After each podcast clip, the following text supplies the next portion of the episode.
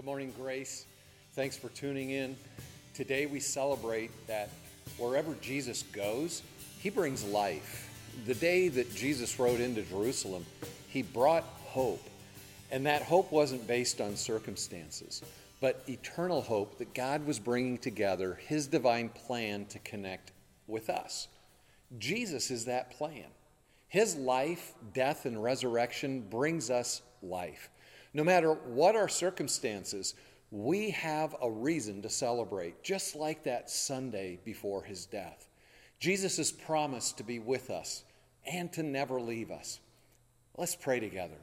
Father, thank you so much uh, for this day. Thank you that you are with us, even in the midst of what we're going through, the circumstances we're facing. You are present with us. You have placed your spirit to reside in us as followers of Jesus. Thank you that as you live in us, you comfort us, you encourage us, you challenge us, you convict us, and you lead us. Jesus, thank you so much that nearly 2,000 years ago, as you rode into Jerusalem on that donkey, that you were bringing hope to a hopeless world. Father, we love you. We ask that you would open our hearts and our eyes to what you have to tell us today. It's in Jesus' name we pray. And everybody agreed and said, Amen. Romans chapters 1 through 11 uh, is filled with a lot of principles. Those principles were important for the church in Rome to understand that they had salvation through faith in Jesus. Also, for them to understand that as Jews and Gentiles, they were together, Abraham's family, and humanity was being transformed by God. And God continued to fulfill his ancient promises. He would not give up on his covenant people. So the only reasonable response was for these Jews and non Jews to be unified as his church. Now, Paul shows how unity will come from a commitment to a foundational principle for every Christ follower.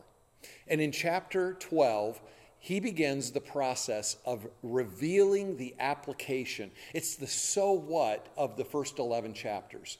Because we are changed by Jesus, Paul lays out five steps to take in order to live a life and have a, an experience of a life changing presence, the life changing presence of Jesus. The next several weeks, we will explore these steps. What can happen when we grasp the principles of Scripture but fail to make the application of Scripture?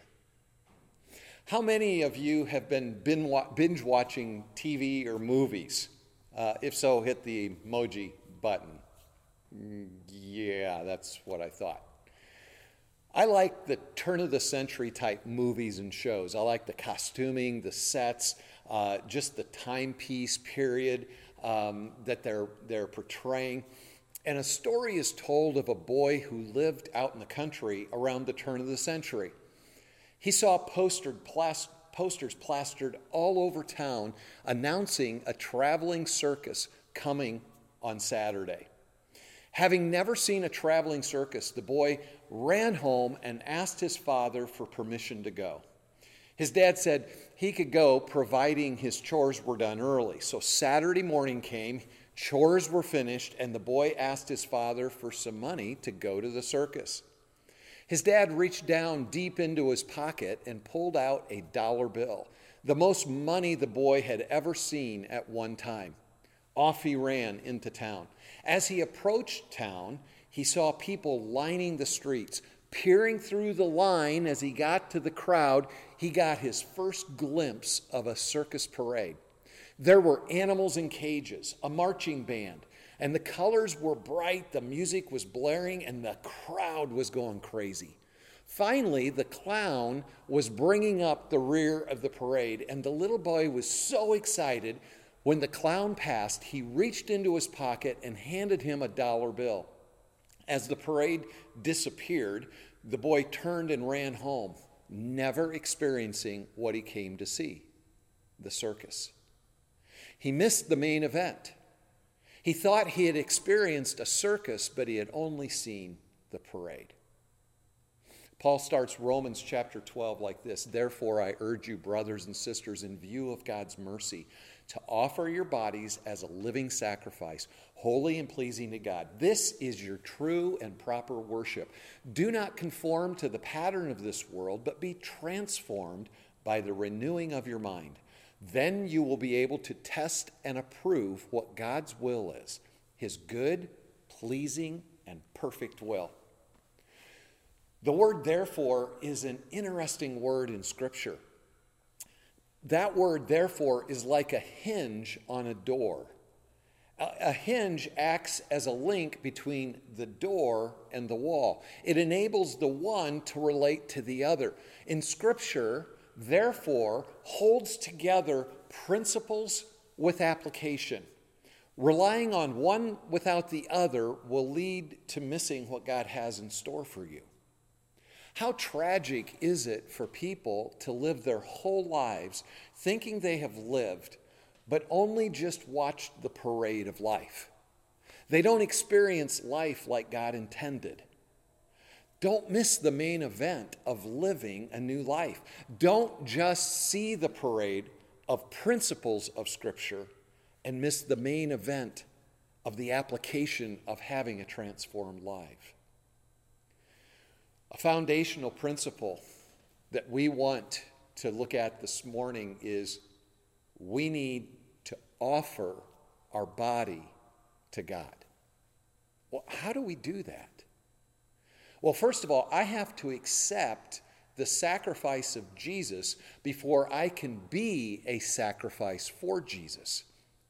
You see, Paul spent considerable time explaining the sacrifice of Jesus and how through faith the sacrifice of Jesus is applied to our sin. The sacrifice of Jesus on the cross was the means for reconciliation for everyone to be reconnected with God. Paul says our response to his sacrifice is offering our bodies to him out of appreciation and celebration for what he has done for us. Now, when we understand the sacrifice Jesus made for us on the cross and what that means for us, we then can offer him everything our mind, our motives, our desires, and even our bodies. But if we lose sight of what the sacrifice of Jesus really means, then we think we can please God and earn our way by doing the things that we think we should do, and our lives will look more and more like those who don't follow Jesus. We will begin to resent God's word. We will see it as restricting our lives, not guiding our lives. We will serve out of obligation to a code of ethics, not out of celebration for the cross of Jesus. Now, let's talk a little bit about sacrifices. When sacrificing an animal according to God's law, a priest would kill the animal and place it on the altar as an offering to God. Sacrificing was important, but even in the Old Testament, God made it clear that obedience from the heart was much more important. God wants us to offer ourselves as living sacrifices, daily laying aside our own desires to follow Him, putting all our energy and resources at His disposal and trusting Him to guide us. We do this out of gratitude that our sins have been forgiven. In my garage, I have a small workshop, and over the years, I have been building my tool supply. One of the most frustrating things is when I go to make something or fix something and I realize I don't have the right tool. But when I have the right tool, man, that is sweet. I would be an idiot if I needed to fix something and didn't use the right tool. Instead, I used the hammer to tighten the screw. now, some of you are going, What? You're not supposed to use a hammer to tighten a screw? No. When God looks at us, he sees what our lives could be like if we just surrendered all that we are to Him. That's why Paul is saying if you want all God has for you, give Him everything and watch Him work in and through you. Make available to God every tool of who you are. Now, there's a myth that faith is the only thing that is spiritual. The truth is, faith is both spiritual and physical. You see, my body can glorify God. The sacrifice is unique in the Old Testament. In the Old Testament, sacrifices, they were dead. Our sacrifice is living. Now, there's a big problem with a living sacrifice. A living sacrifice, when the fire gets hot, we climb off the altar. We keep taking back what we have given over to God. We are still alive to the desires of sin and the lure of the systems of this world. Therefore is an interesting word. If you present your bodies to Jesus, therefore you will, and there's two things. He says, you will not be conformed to the pattern of the world, but, the trans- but be transformed by the renewing of your mind. Therefore, renew your mind with the things of God. Every one of us gets caught up in the pattern of this world. We have allowed the bent of brokenness to inform our decisions, to guide our thoughts, and to lead our behavior in ways that has left us empty, discouraged, and wandering. And, and actually wondering is this faith thing, is this living as a follower of Jesus worth it or possible? We read about or we watch other followers of Jesus and we think, why am I not experiencing life like they are? Why don't I hear from God like that? Or why don't I see God's blessings in my life? You see, the refusal to conform to this world must go even deeper than just our behavior. It must be firmly planted and rooted in our minds. Let God transform you into a new person by changing the way you think. And how that happens is through the Word of God and the Spirit in you. However, it is possible to avoid worldly customs and still be proud, still be selfish still be stubborn and arrogant. Only when the Holy Spirit renews, re educates, and redirects your minds are you truly transformed. Now, here's a, a, simple principle of God's Word the pattern or system of living according to the world is broken.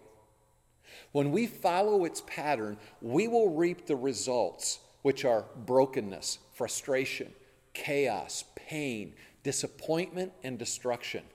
And this is played out over and over again in marriages. Follow the pattern of the world in marriage, the pattern of I want, I need, I demand, and the marriage will end. Follow the pattern of the world in parenting, and you will create children of entitlement, kids with heightened insecurities, and children with social deficiencies that will live for generations to come. Follow the pattern of the world in your schedule, and you will be overloaded with activities that leave you empty and re- render your discernment of what is eternal null and void. Following the pattern of this world, the way the world treats people and all the brokenness within this world will only leave you lonely and empty. That's why Jesus is the answer because he brings life and hope. Paul related to this, and he wrote to the Philippians in chapter 3, verses 7 through 11 I once thought these things were valuable, but now I consider them worthless because of what Christ has done. Yes, everything else is worthless when compared with the infinite value of knowing Christ Jesus my Lord. Now, listen to this.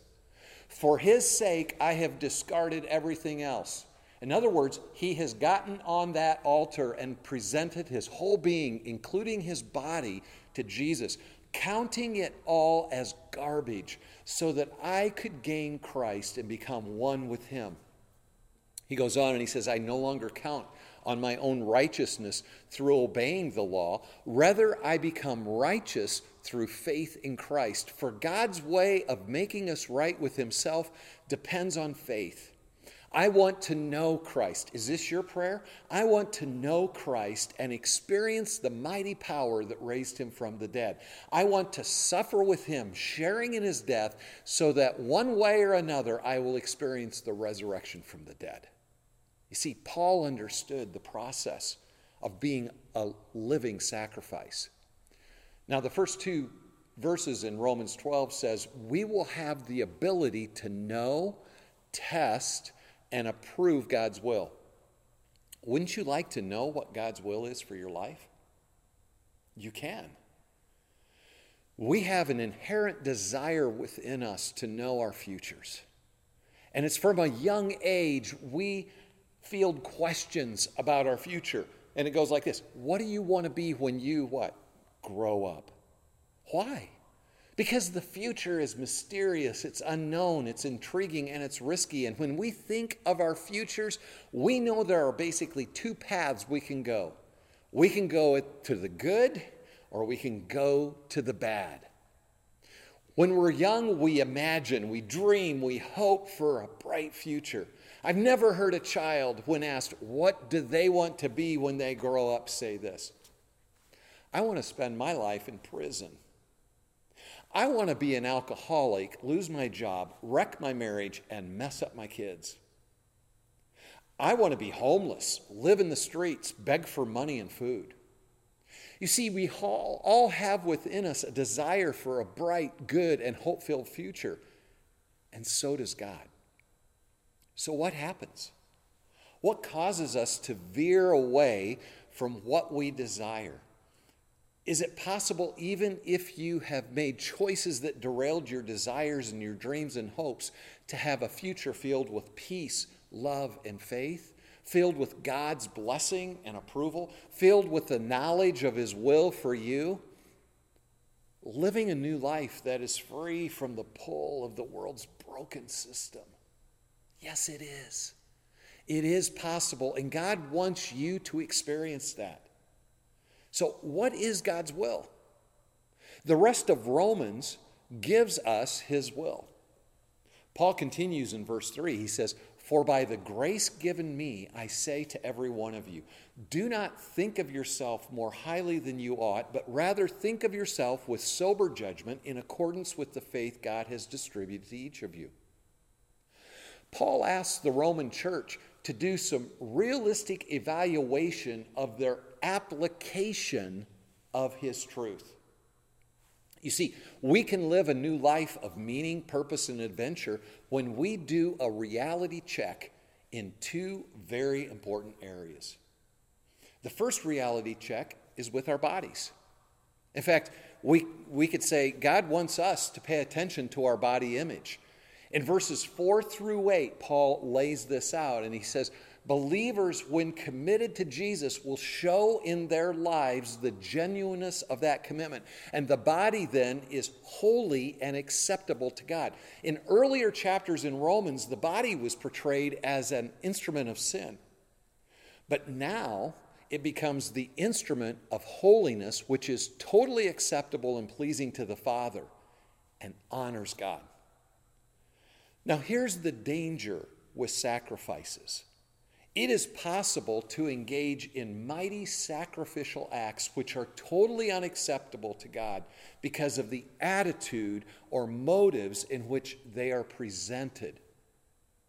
Arrogance, pride, obligation, manipulation will all disqualify our sacrifice and render it unacceptable to God say, Marty, where's that in the Bible? Well, in the book of Genesis, one of Adam and Eve's sons brought a sacrifice to God, but he brought it with the wrong heart, with the wrong motives, and God rejected his sacrifice. That's why God says, I desire mercy, not sacrifice, because he knows mercy goes to the heart of who we are. Now, when we talk about body image, there's really two bodies that Paul is referring to. He is talking about our own physical bodies, all that we are, including our physical body, our mental uh, and emotional state. Can I be totally surrendered to Jesus and withhold my body, my physical body? You see, we live in a, in a world that is so sex crazed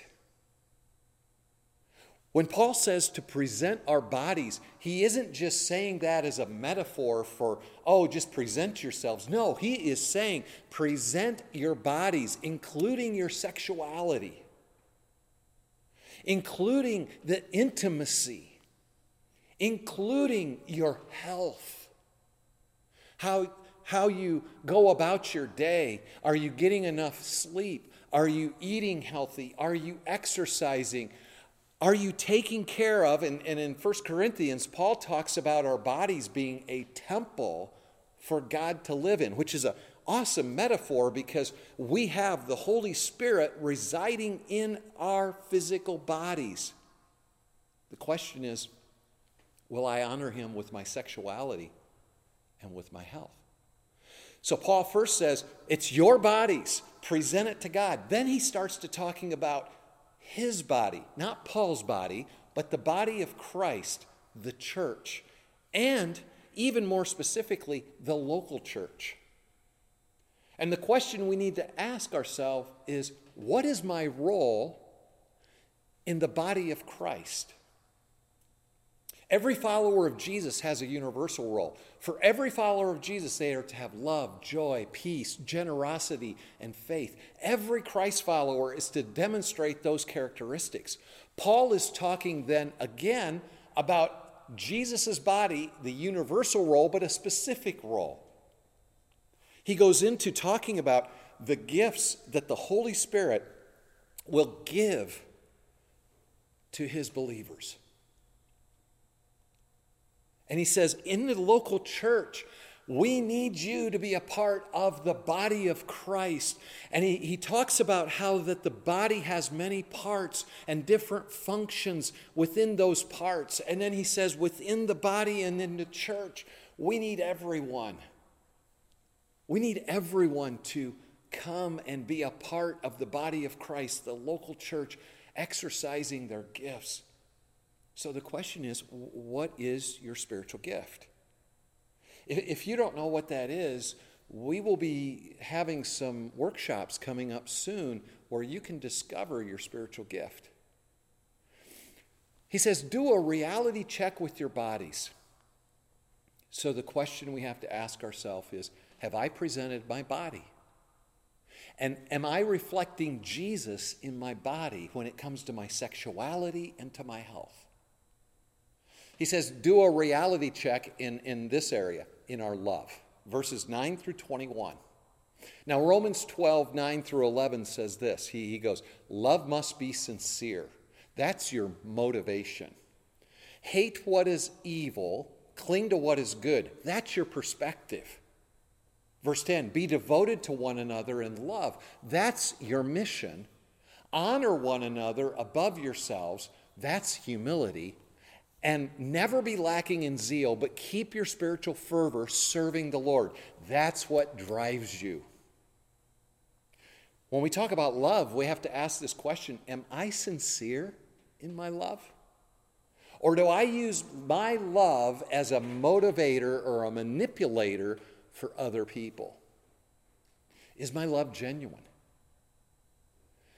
You see, genuine, secure, and, and since it's sin, sincere love comes only from a heart surrendered from God and surrendered to God.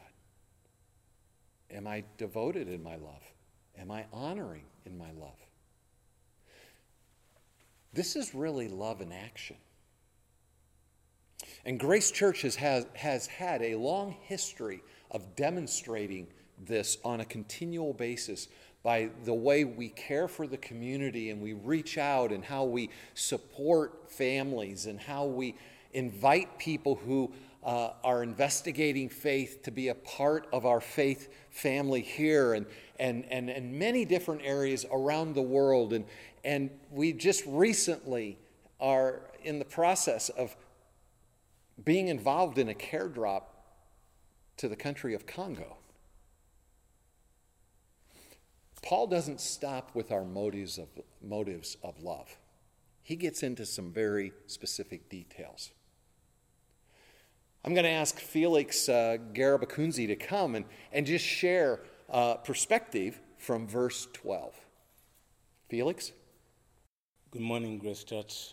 Uh, thank you very much for Pastor Mary and Grace Church for giving me this chance to share with you about the perspective about uh, verse 12 in Romans chapter 12. As Pastor Madi has been sharing about um, verse 10 and 9, which says that we should have sincere love.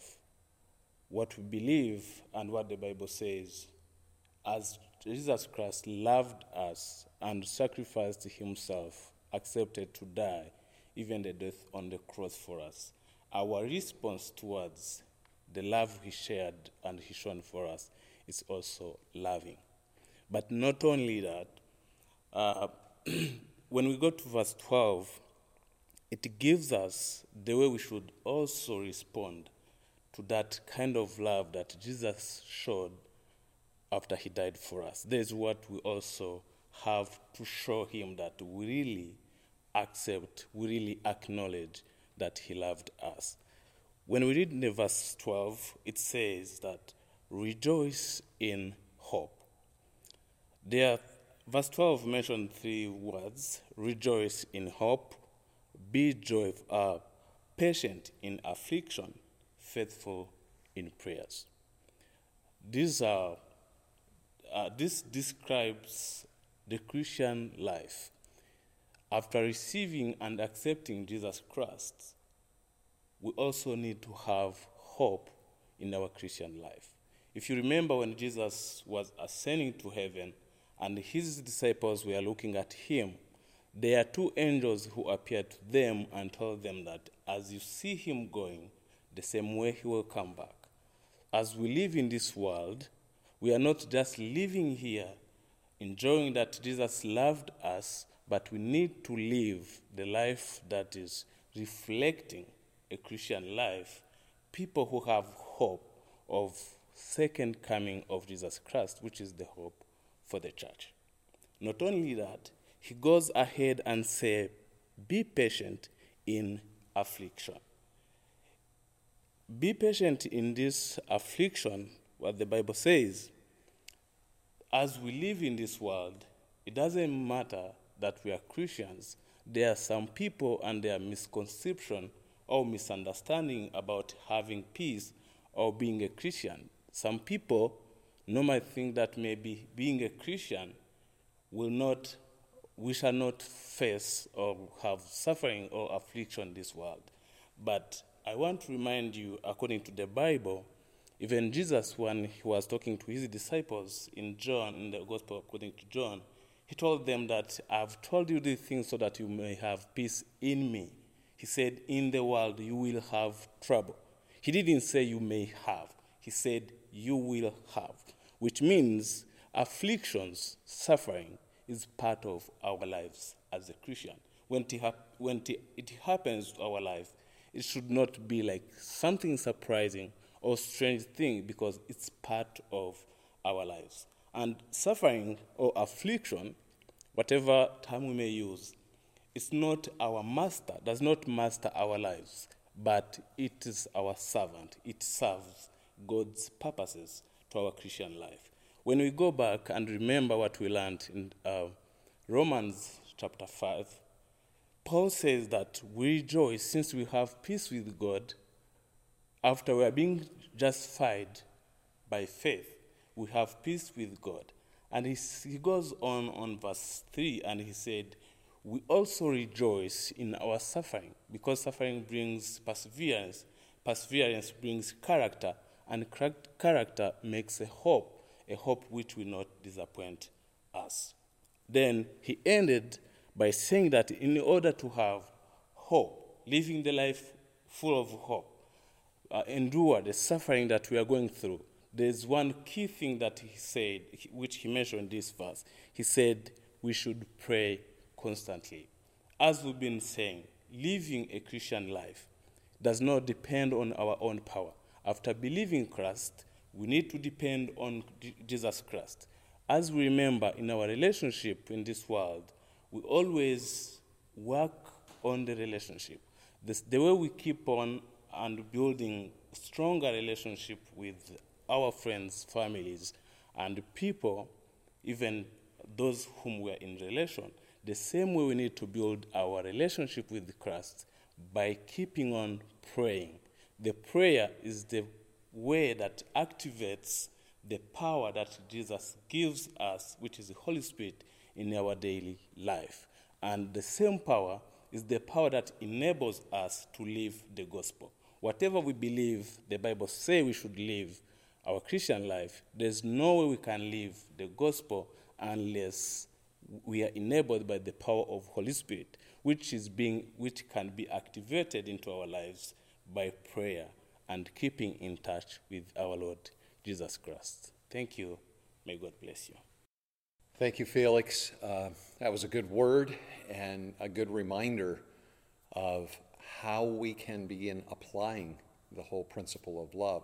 Paul continues through the end of Romans 12, talking about sharing with those who are in need, practicing hospitality, blessing people, and rejoicing with them when they're rejoicing, and mourning with them when they're mourning, and that we are to go on living as ambassadors, as the representatives of Jesus. Here's the problem, and how we can get things backwards. We read Romans 12, verses 9 through 21, and then we go out and we try to do all these things. We try to love people. We try to do this. We try to do that, offer hospitality. We try to be joyful. And we're doing it all in our own power, all in our own initiative, because simply we have not first offered our bodies to Jesus as that living sacrifice. And when we do that, when we go out and just try to do all these things without the power of God's Spirit in us and without us giving our lives, our bodies to Jesus, we become like the little boy who thought he saw the circus, but really only saw the parade.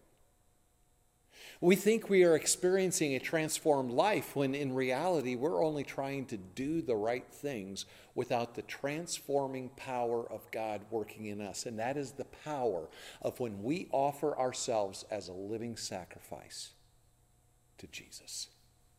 Let's pray. Heavenly Father, in this holy moment right now, I just ask that you and your Spirit would just work in our hearts. Will you speak to us? Will you draw us to yourself? Will you give us the desire to offer our whole self to you, our bodies, our mind, our emotions to you?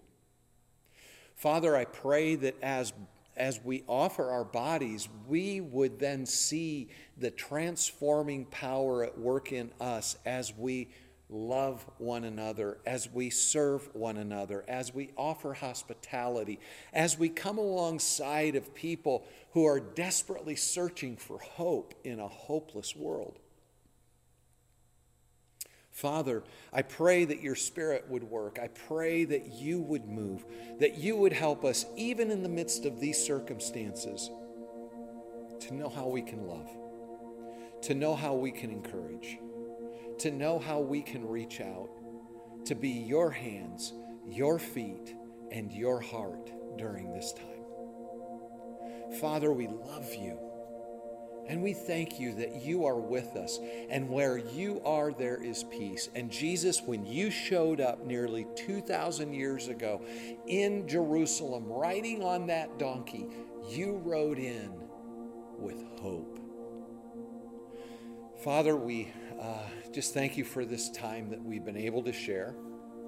I pray that your blessing would rest on Grace Church, on the people, and that you would bless us and that you would guide us, that you would calm fears and you would bring joy. In Jesus' name we pray. Amen. I don't know if you've noticed it or not. If you're on Facebook, it's, it's like it's running rampant. Uh, and just for your information. Easter will not be canceled this year. 2,000 years ago, all the forces of hell tried and it failed. COVID 19 will not cancel Easter this year either. Next week, join us for our Easter celebration. This is a great opportunity for those who don't normally go to church to check out church without all the reasons to stay away or to stay home. They don't need to worry about being singled out or embarrassed. They don't have to worry about not fitting in. They don't have to get dressed up. In fact, they don't even have to get dressed at all. I'm sure all of us have people in mind who need to know God loves them and wants them. And in the chat section and on our website, there will be an e invite button for you to use. It's easy to invite.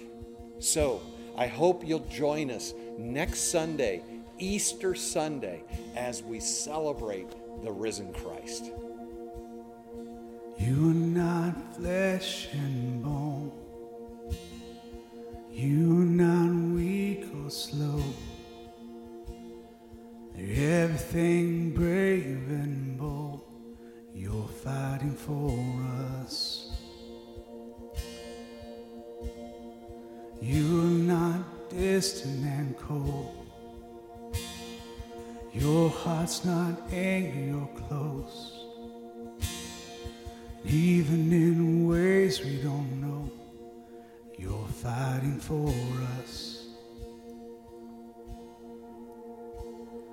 You won't look back when it comes to your children.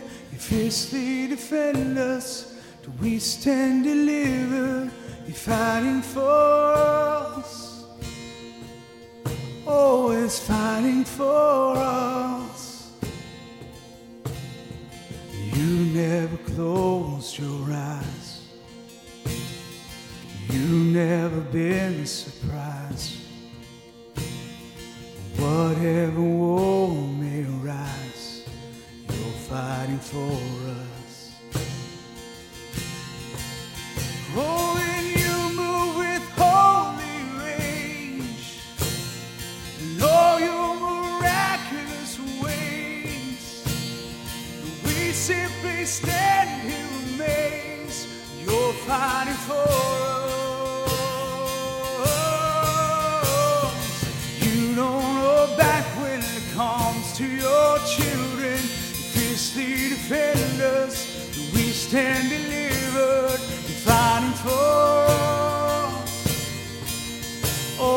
fighting for.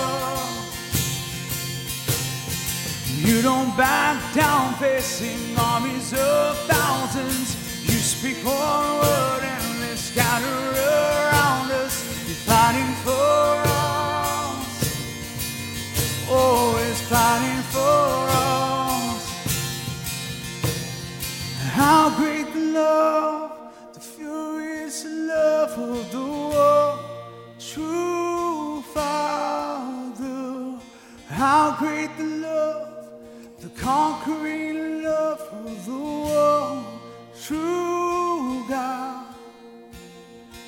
how great the love, the furious love of the world.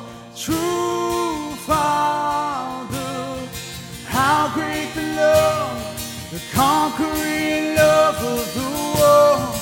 True God, how great the love,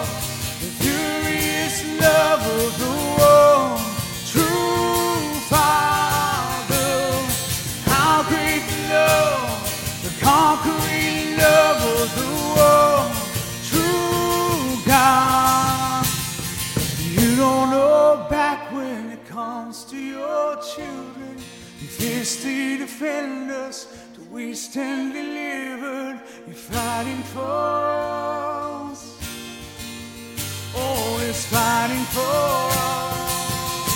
Oh, you don't know that facing armies of thousands. You speak word and they scatter